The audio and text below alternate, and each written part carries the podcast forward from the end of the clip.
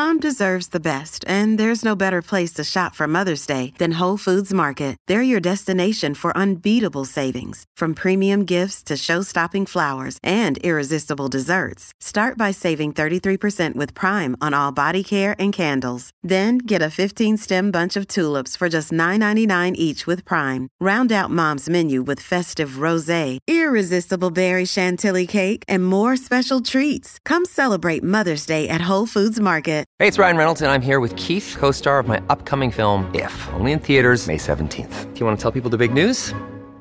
All right, I'll do it. Sign up now and you'll get unlimited for $15 a month and six months of Paramount Plus Essential Plan on us. Mintmobile.com slash switch. Upfront payment of $45 equivalent to $15 per month. Unlimited over 40 gigabytes per month. Face lower speeds. Videos at 480p. Active Mint customers by 531.24 get six months of Paramount Plus Essential Plan. Auto renews after six months. Offer ends May 31st, 2024. Separate Paramount Plus registration required. Terms and conditions apply if rated PG.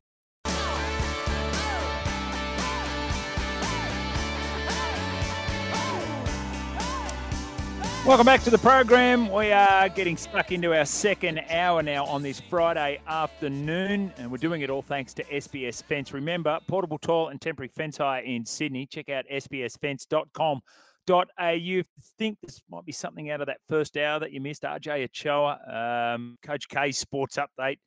Uh, make sure you check out the podcast wherever it is you get your podcast. Spotify, Apple, uh, Afternoons with Jimmy Smith is what you are searching for. Lots of text messages coming in. Give us a call as well 1300 01 1170. The text line 0457 736 736. Coming up shortly, uh, Leo Shanahan. He's the director at Freshwater Strategy. So we like to talk the business of sport, but uh, you've got your chance to win $100 cash all thanks to Tristan and the team up there at Top Sport. So we're looking at the things you'd like to do slash see before you die. Before we get to some of the nominations coming in now, I see with interest that the back page story of the Daily Telegraph today is a big photo of Michael Maguire. We had Michael on the program directly after the announcement yesterday, and of course, Madge on a Monday was a regular on this show during the course of the rugby league season, uh, and so it was great to have the newly installed New South Wales Blues coach. He talked about form, and you know everyone's gone, oh, he means James Tedesco, but I think he means everyone, right? I think he's put everyone on notice. And if you're a New South Wales Blues supporter, and you know, from a journalist point of view, you're trying to find the angle. What is something that has been said that we can latch onto? And if that's it, that if that's the only thing they can get out of it, then it's like, mm, I won't say it's boring, but it's it's um, very straight down the line from Michael Maguire. And to be fair, if you think about it, if you think that this ball has been lobbed back into the court of James Tedesco, who is a an all-time great player, right? So let, us not concern ourselves with that. And of course, we know that he's the current Kangaroos captain. He's the current Blues captain. But if you say, mate, you got 12 weeks, you play well, you're in the side. I, I think that's really straightforward. So you think about the other candidates and, and Tom Trbojevic, you go, well, if James Tedesco is playing better than Tom Trbojevic, then James Tedesco is the fullback. If he's playing better than Dylan Edwards, then he's the fullback. So it's really straightforward. Uh, and it's ball back in the core of the players. And I don't say that the players are on notice. The players are always on notice. They know. They know that's not a walk up start.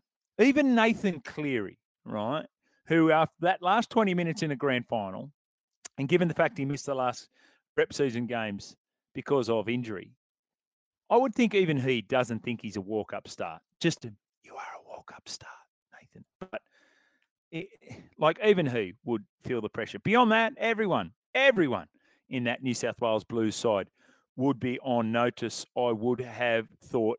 Uh, just on that, hi Jimmy. I hope to see Tommy Turbo lead the Seagulls to a lap of honour after playing an injury free season. Uh, that's from Andrew. Uh, yes, you know what?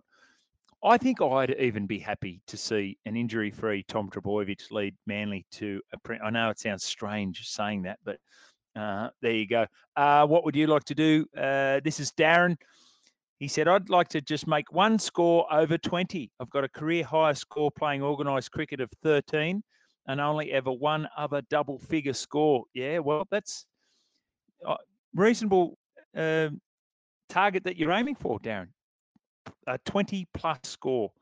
Um, that would be fantastic. Uh, Jimmy, happy first summer day and fry, yay, says Rooster Man. Yes, happy first day of summer. It was remiss of me. You sent that in nice and early, uh, Rooster Man. I should have got to it early. But yes, happy first day of summer. Keep the text messages coming in 0457 736 736. The open line number 1300 01 1170. But up next, Leo Shanahan from Freshwater Strategy.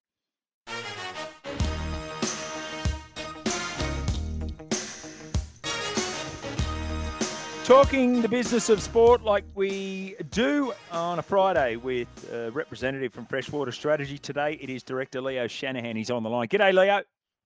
G'day, Jimmy. How are you going? Really well, thanks, mate. And let's get straight to it. We've got a new A League franchise about to be launched. I think there's lots of interesting parts to this, but the most interesting thing is that who's going to take over that license? And that is Bill Foley, the US, mm. well, billionaire. He's got an NHL team in Las Vegas. He's got a team in the English Premier League. This is a, a great boon for football, professional football in Australasia, I would have thought. It is, Jimmy, and um, the Auckland Black Knights is the working title, likely to uh, be kept as as it's part of the kind of Knight sporting franchise that uh, Bill Foley has started. Uh, obviously, successful uh, Golden Knights out of um, Las Vegas. I was lucky enough to go and see them once, and it was a great night out. And uh, look, Bill Foley, fascinating character, you know, worth about 1.6 billion US dollars, made a lot of money uh, in insurance and financial services, but also uh, in restaurants, wine, and moved into um, the sporting field not too long ago. Um, actually, it's probably not as surprising as some people think that he's bought into a New Zealand team. He does have a bit of a history with the country in terms of business uh, in terms of some of his hospitality businesses, uh, his wine work, and um, really, it's a, obviously you know it's a great uh, outcome for the A League to have someone of, of his stature uh, buy in, given that some of the alternatives could have been groupings, it could have been a bit less solid, and to have someone like um, Bill Foley come in and uh, their reputation and primarily their wealth um, is obviously a, a, great success story for the A League in terms of its expansion.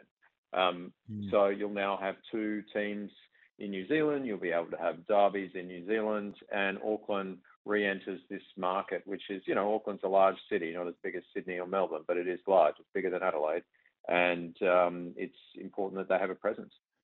Uh, and and you talk about that from an A League point of view, and I'll ask you about expansion very shortly. But given the fact that we've got the Jets and the Glory up for sale, and that's been happening for quite some time, um, very encouraging to get someone of Bill Foley's stature in as an owner as well. What about that? We're now at an odd number for A League franchises. We have that in the NRL, and there's you know it, we're going to 18. It's just a matter of when. Do you get the same sense in the A League as well, Leo? Yeah, I mean, just to take a step back there, Jimmy, and, and to those uh, those other franchises up for sale. This is obviously it's, it's it shows the importance of, of, of of new franchises, how they are valued, uh, and it shows that there is actually you know the limited amount. If you are someone looking uh, to invest in sport in, in a franchises, the limited amount of sophisticated sporting markets there actually are in the world where you can still get uh, quality growth. And obviously, someone like Bill Foley sees that. But on the flip side, if you have an existing franchise that perhaps has shown it's not doing as, as, as well as it could in, in you know a big market like Perth or, or even Newcastle, where there is a popular football market, you might struggle because of the history there.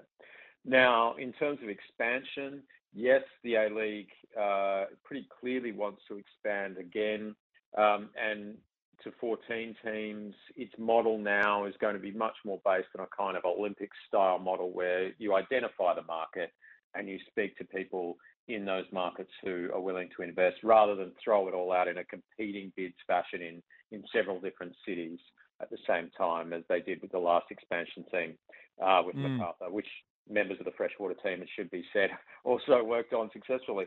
Um, so Canberra uh, I think would be in the prime position there. It's, it's a strong sporting city, albeit not you know one of the largest, but it is a strong sporting city.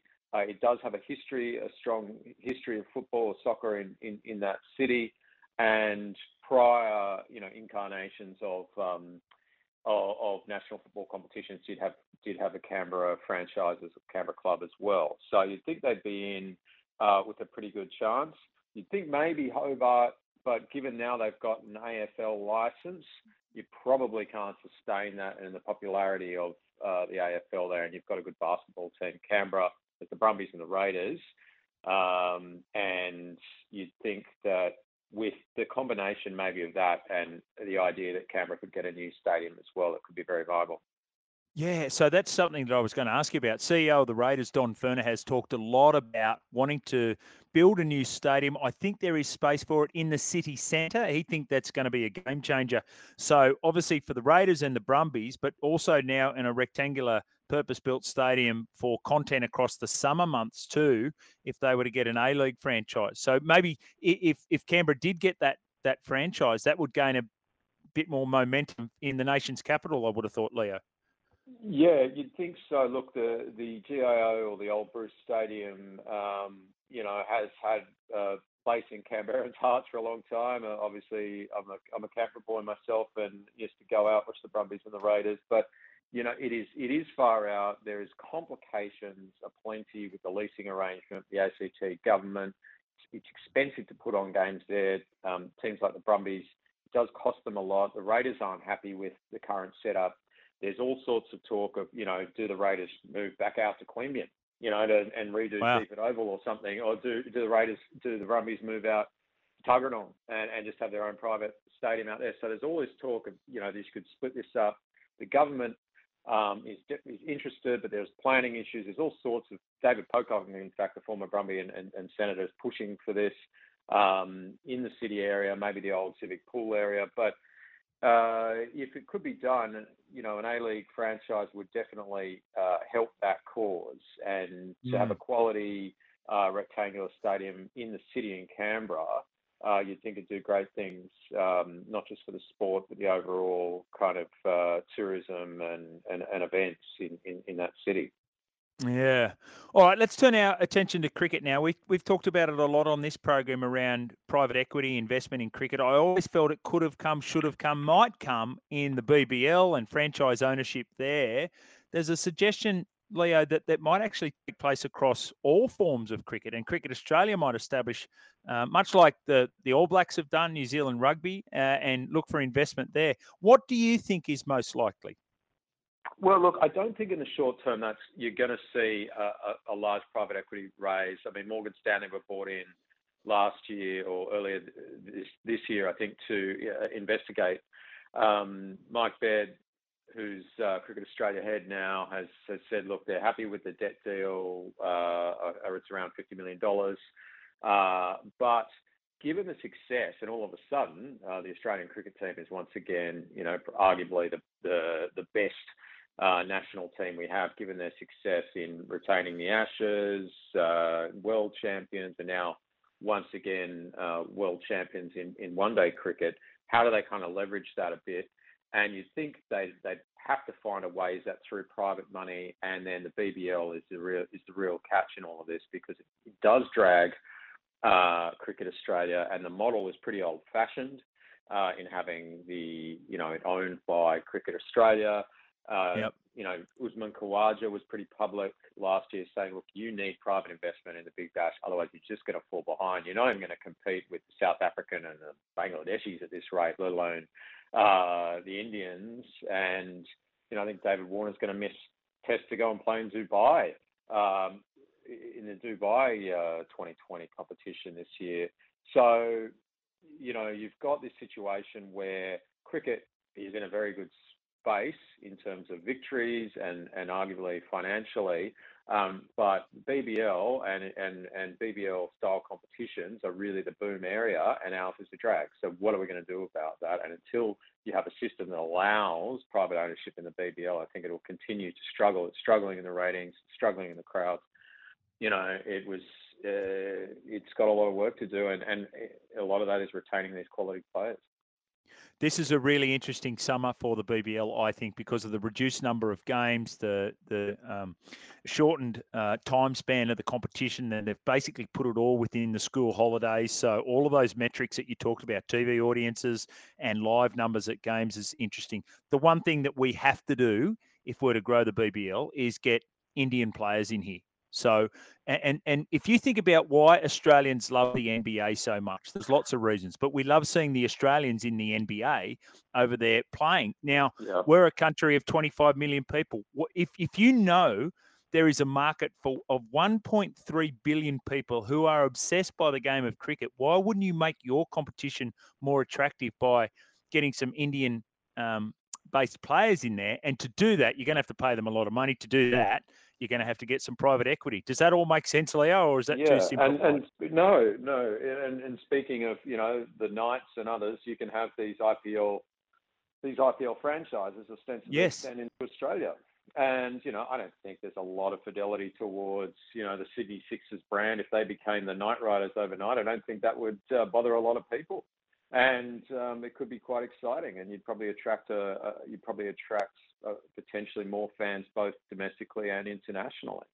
But yeah. as you said, you're not going to get uh, you're not going to get a Kohli over here. Um, you're not going to get any of those big Indian players over here um, if you don't have the funds. It's pretty simple. Yeah, yeah, no, ab- absolutely right. But even if you look at someone like who was the guy that got the 123 uh, the other day? It was uh, Gaikwad. Um, it, amazing, yep. and and there's literally thousands of people in the stands cheering him on. So you just multiply yep. that out from a TV audience point of view. Last question, Leo, on this Friday afternoon: Netball Australia yep. and the Netball Players Association.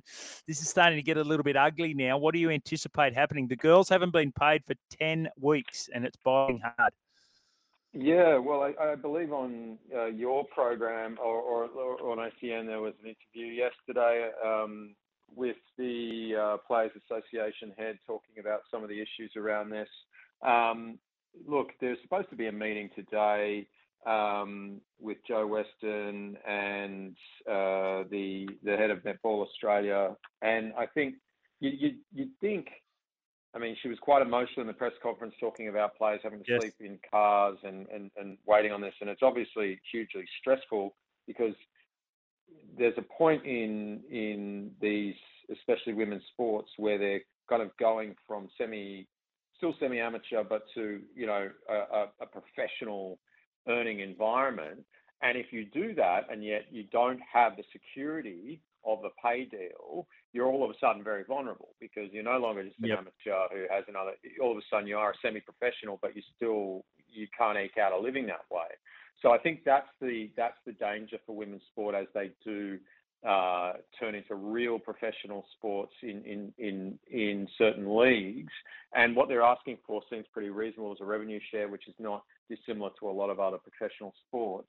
In fact, yesterday um, the federal minister for sport actually announced that um, uh, Netball Australia would miss out on an $18 million grant. Now, it'd be interesting to see if that's linked politically to this pay dispute, but apparently they hadn't put forward a strong enough case as to why they, they were owed this money, and now that's gone into a pool for women's sport that Netball Australia can also apply for. So, look, you'd hope oh. by the end of today, um, all emotions aside, you'd, you'd hope by the end of today this would take the course of a lot of these sport pay deals where you can, you know, obviously get a solution of some of some kind. Mm. No, they're greatly admired athletes in this country, uh, the the Australian side and, and the super netball team uh, players. So um, let's hope they do work something out. Leo, as always, fantastic, mate. You have a great weekend. Thanks, Jimmy. You too. Leo Shanahan there. He is a director at Freshwater Strategy. I love talking that business of sport. Yeah, you forget about it, right? Auckland, bigger than Adelaide. So it's an obvious place for an A League team. Uh, keep the text messages coming in. We'll break and then we're back with more. You're listening to Afternoons on SEN.